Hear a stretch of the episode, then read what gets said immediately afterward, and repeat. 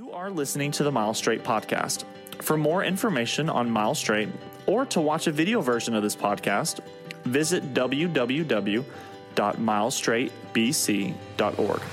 The speaker for today is our senior pastor, Tom Goss.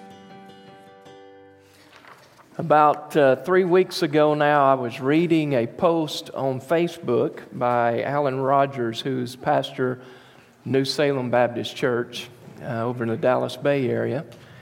And uh, his, his post made a big impact on me. It was a paragraph that was well written, that was well directed, exactly to where I needed it to be. It caused me to start studying a little bit more about the matter, and uh, as a result, our study today emerges from that. So I want to say thank you to Alan. Hopefully, he'll get the word that uh, I have swiped his thoughts and uh, I'm using those today. We're talking about the matter of prayer. Uh, but please understand, we're not talking about just any prayer. You may say, well, Tom, isn't prayer prayer? I mean, isn't all prayer equal? Uh, the truth is, it's, it, it probably should be, but it's probably not. I mean, you think about it. When I go home today, this afternoon, um, actually, we'll be stopping back in the gym for, for lunch with the youth group, and we'll pray for our food. And, and quite honestly, as well intentioned and as sincere as that prayer will be, it probably won't be on the same level as a prayer I pray when I find out that someone in my family is seriously ill. You know, I mean, it ought to be on the same level. We're talking to God. I mean, this is such a such an honor to get to come into His presence. Every prayer ought to be filled with excitement and enthusiasm because we're coming to God. And yet, the truth is, all prayer is not the same. And so we're not talking about just any prayer here. In fact, we're talking about a prayer that was prayed some 2,000 years ago. You may say to that, well, of what significance and importance does a prayer that was prayed 2,000 years ago have on my life today? The truth is that this is a prayer that has such significance and importance for you and for me because it is a prayer that was specifically prayed for you and for me. To that, I can hear your thoughts. You mean to tell me that someone 2,000 years ago, plus or minus, somehow knew that I was going to live 2,000 years later? I mean, I can only think of one person that would fit that bill, and you're right. There is only one person who could possibly know about our existence 2,000 years later, and that is God. It may interest you to find that what we're studying today is a prayer prayed by God that was prayed for you and for me. Now, there is a qualification here. It's not just across the board prayed for everybody. You may be saying, oh, I knew it. But the truth is, Jesus Christ, fully God, fully man, while on earth, prayed this prayer for everyone who is part of the family of God. Everyone who would come to know Jesus Christ as Lord and Savior, everyone who would believe in Him based upon the, the word and the expressions given to us from the disciples, which, by the way, was given to us under the inspiration of the Holy Spirit. So then we have this prayer, which is not on the same level as our thank you, Lord, for the food, amen type prayer. It's not on the same level of just anybody that speaks it, but it's God. God praying for us. Now, that to me is an amazing concept that God would pray for me. It's an amazing concept because of the fact that God knows me. I'm ashamed to say, God knows me. He knows my past, He knows my present, He knows what's happening right now and He even knows what's going to happen in my future. And as God, who knows me, God knows everything about me, the beginning and the end, everything in the middle, and He knows how my life is supposed to fit into this, this incredible, eternal picture and puzzle that God has laid out. He knows exactly how the puzzle piece of my life is going to fit into that, and therefore, He prayed for me based upon that knowledge.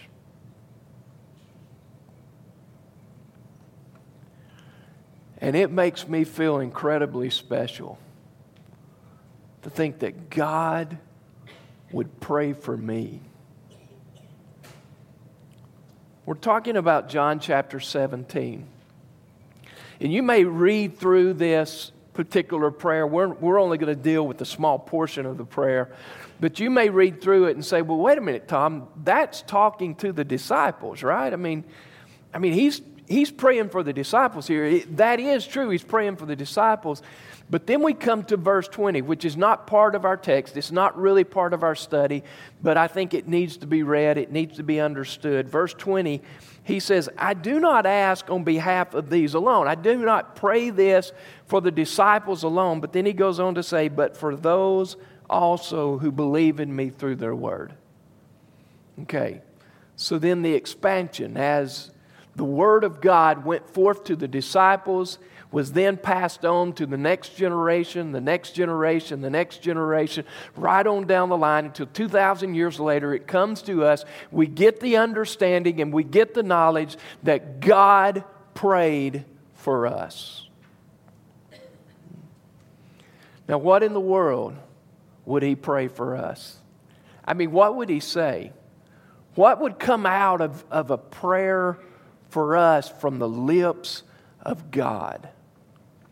There are three things I want to show you that come out of this prayer. Number one, he prayed that we would be protected. Jesus Christ prayed that we would be protected and specifically protected from the evil one. He prayed that we would be protected from the evil one, from the great enemy of God, the enemy of man, from the devil himself. God prayed that we would be protected from the one who walks about like a roaring lion looking for someone to devour. God prayed that we would be protected from the one who comes to steal, to kill, and to destroy. God prayed for our protection from that one, the evil one. Notice, if you will, the first two verses on your sheet, verses 14 and 15 of John 17. Jesus, in his prayer, added this He said, I have given them your word, and the world has hated them because they are not of the world, just as I am not of the world. I do not pray that you should take them out of the world, but that you should keep them from the evil one. That you should keep them from the evil one. Okay, so he shows us that there is this very specific opposition that's taking place. There is the evil one and the world that follows him in opposition to Jesus Christ and those who follow him. Okay, so there's this emerging battle that, that's visible to us now, this, this hatred between the world and those who follow Jesus Christ. Jesus Christ lays it out for us very clearly that you're not part of the world. You're not part of this system. You're not supporting the evil one. And therefore, those who follow the evil one, those who would, who would choose to be on his side, would be very much in opposition to us. Jesus Christ came into the world to present the Father. He did not come to establish or to strengthen that which the enemy was trying to do in the world. And as a result, the world hated him. They hated him to the degree that they would crucify him. And Jesus said, Now I've given you my word. I've given you the word of God. I've brought the word. I am the word. And I have passed that on to you. And therefore, you can expect the world to hate you as well. And the world did hate the disciples, didn't it? Every one of them, with the exception of John, died a martyr's death. Every one of them. John, they tried to martyr, boiled him in oil, uh, then when he wouldn't die in that particular uh, torture, they then exiled him to the Isle of Patmos where he worked in a rock mine in his, excuse me, in his 80s and 90s. Can you imagine? And for everyone that the Word of God is passed on through the generations, we have also come under the hatred of the evil one. He wants to stop us. He wants to eliminate us. He wants to push us out of the way. He wants to prevent us from achieving the ultimate goal of glorifying God. And therefore, he will do whatever he can to accomplish that. And so, Jesus, understanding the significance of the power of the evil one, prayed, God, protect them from the evil one. Protect them from what is to come. Protect them from that which he would try to do in their lives. Jesus said, Preserve them from that.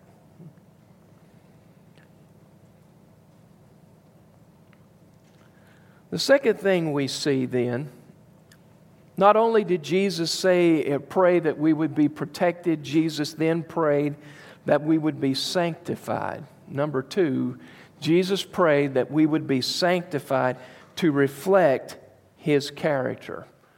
Jesus prayed that we would be sanctified so that in turn we could reflect the character of Christ in this world.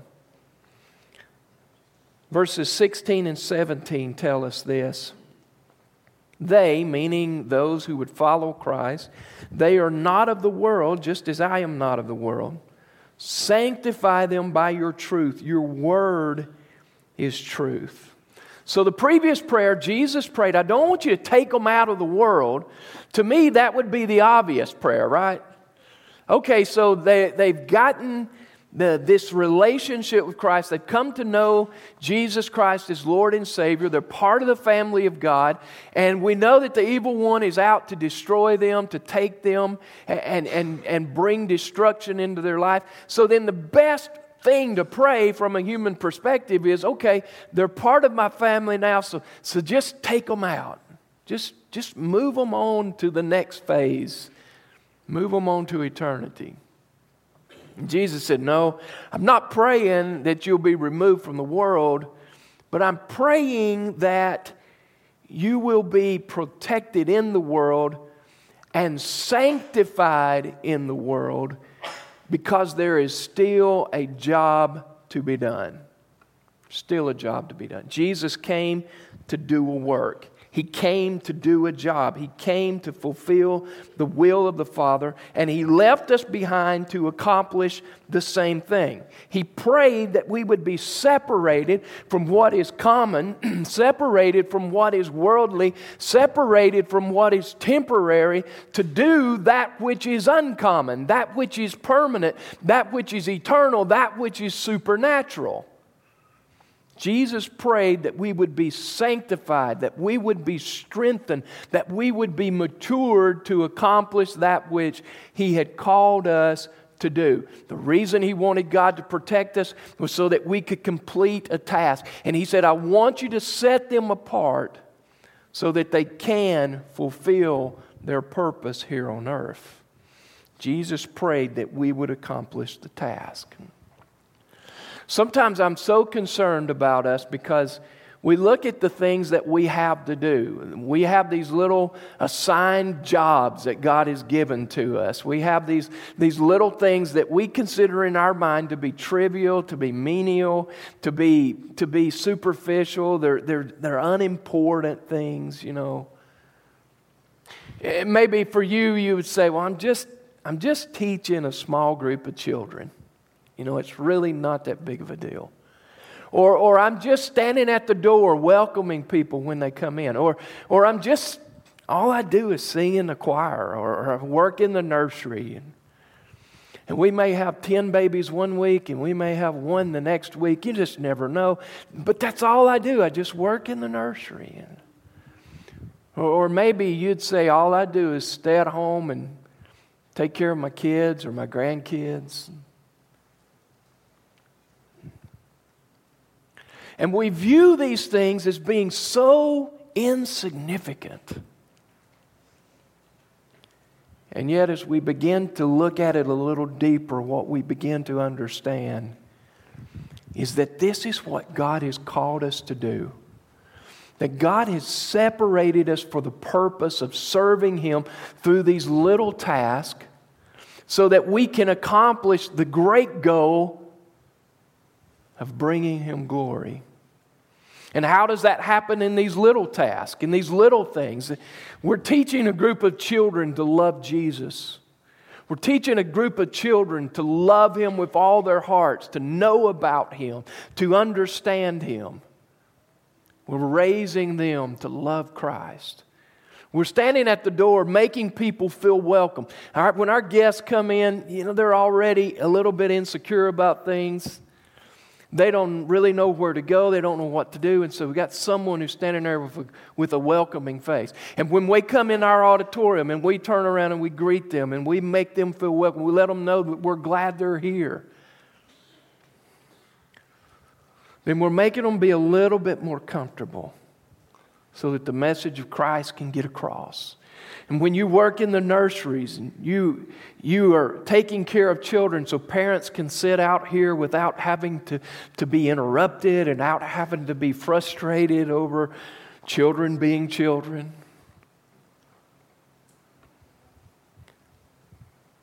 You sing in the choir, you take care of your kids, your grandkids. We should never look at these things as menial or trivial. Because this is a work that the Almighty God has given us to do. It's so important that Christ said, I want you to protect them from the evil one so that they can accomplish these things. I want you to protect them from what he will try to do to destroy them, to prevent them from pouring into the children, to prevent them from leading in worship. Never look at your task as being insignificant because God has given us a responsibility. Which, by the way, maybe it ought to also come out here that we need to get to the place where we stop making excuses for not completing those tasks. Maybe it needs to come out that, that we need to stop making excuses for why we aren't involved.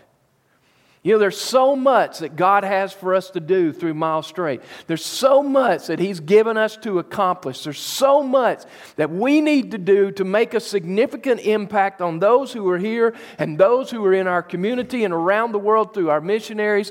There's so much that maybe we need to stop making excuses and stop saying, But Tom, you don't know how hard it is for me. It's hard for me to get involved. It's hard for me to step out and and do things with people that I don't really know. It's hard for me to, to, to make a difference in these areas because I'm, I'm kind of shy and I'm kind of backward in things. The truth of the matter is, the Almighty God has set you apart, has sanctified you for work that He has established for you to complete so that we can fulfill the ultimate goal of giving Him glory in our lives. And there is no excuse why we're not fulfilling it. No excuse. We must be active, we must be involved. The first Sunday of November, we're going to present to you uh, a, a, that which is coming. Let me just say it that way. Something that's coming that is going to be so exciting and is going to require a lot of involvement. A lot of involvement. You may say, Well, Tom, I just really hadn't had an, a chance to get involved, or I tried one time and I, I was kind of snubbed by, by somebody for whatever reason. I can't imagine that ever happening, but I know that it does happen in an organization this big, and I apologize for that. But if that's your situation, let me tell you something your opportunity is coming. Your opportunity is coming. I am so excited about what's on the horizon at Mile Straight. I, honestly, it's hard for me right now to keep from just spilling it but we're not ready to spill it just yet. We've still got some things we've got to work out, some details that we got to be taken care of. And so you just be praying for us as we work out those details. You pray for that first Sunday in November that God will show us clearly the way He wants us to do it and that we will step in as a church for full force to make an impact on our community for Jesus Christ like we've never done before. Would you be praying that, please? And so Jesus prayed, I want them to be sanctified. And you say, well, how does this sanctification process take place? It's a growing, it's a maturing, it's, a, it's, a, it's becoming holy even as Christ is holy. How does that happen? It happens through the Word of God. He tells us, sanctify them by your truth. Your Word is truth. This maturing, this developing is through the Word of God. It points us once again very clearly to the fact that we must make the Word of God a priority in our lives. God has not called us to come into the world and be defeated by the evil one. He's called us to come in and be victorious. And you may say, but Tom, I'm not victorious. I just got to be honest with you, it's not working. Not working. Then let me ask you a question, and I wish you would answer. I wish everyone here would answer this question. What kind of priority are you putting on God's Word in your life? What kind of priority are you putting on God's Word in your life? You may have the answer right there as to why you're not victorious. Because it is the Word of God that prepares us, equips us, strengthens us, grows us, matures us, develops us for that which God has called us to do. We must make the Word of God a priority. So Jesus prayed, He said, Protect them from the evil one, sanctify them to, to show forth my character in this world. And then, number three, number three, He said, I'm praying that they'll be sent, that they'll go do what I've called them to do. Okay, so here's the setup. I want you to protect them so they can do the job. I want you to set them apart, sanctify them, mature them so that they're able to do the job. And then I want you to encourage them to go do the job. Send them out. Send them out. Verse 18 As you sent me into the world, I also have sent them into the world. Jesus came into the world as God directed him. He did not initiate this himself, it was the work of God in his life, sending him to do a very specific job, to fulfill the will of the one who sent him. He came to do that which God intended him to do. And then in turn, he says, Now I am going to give you a very similar sending. I'm going to give you a very similar responsibility that you are to go and do the same. I came to represent the Father, to present the Father to the world. We saw that in our study of John chapter 1. Jesus said, Now I'm sending you out to represent me. I'm sending you out to introduce me to the world around you. And why is that so important? Why is that so significant? Because Jesus is the only way to eternal life. Jesus is the only way to a relationship with the Father through forgiveness and through his sacrifice on the cross of Calvary. Jesus is the only way for that to take place. And so we have a responsibility. Christ's responsibility here on the earth was, was so important to fulfill the plan of God. And now, God, for whatever reason, chooses to use us in His church, the church of Christ. He chooses us to, he chooses rather to use us to make a difference, to make an impact in our church, in our community, in our world. God chooses to use us for whatever reason. I can't understand why He'd want to use people like us, people like me.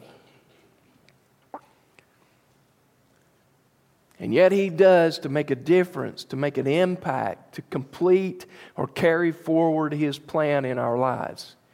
And He's calling us to do these little tasks so that in turn we can complete the big picture of presenting people to Jesus Christ.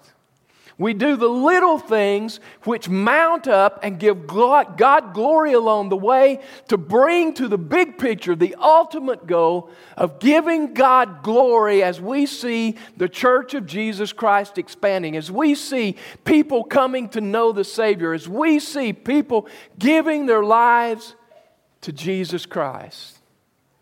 God's called us to make a difference. God's called us to be bold in our witness, to share Jesus Christ without shame. So Jesus prayed, I pray that you protect them from the evil one. He's going to try to stop what I've called them and sent them to do. And I pray that you'll sanctify them, you'll equip them, you'll mature them, you'll prepare them. And I pray that then you'll send them out, you'll, you'll send them forward that they'll do what they've been called to do.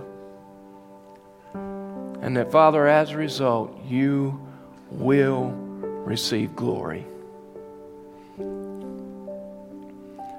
God has given us a responsibility. We cannot take our responsibility lightly. We must understand the significance of the task. And we must move forward as a church. We must move forward as one unified body to accomplish that which God has called us to do.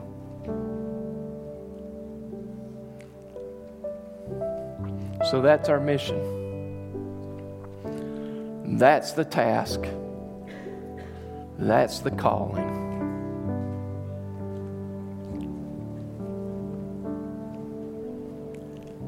I wonder, how are you doing in what God has called you to do? Are you involved? Are you serving? Are you reaching out? Are you inviting people to the Savior? Are you inviting people to the service?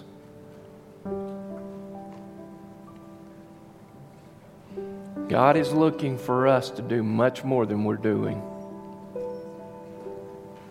It's time, because I believe time is running out. It's time that we get serious about this.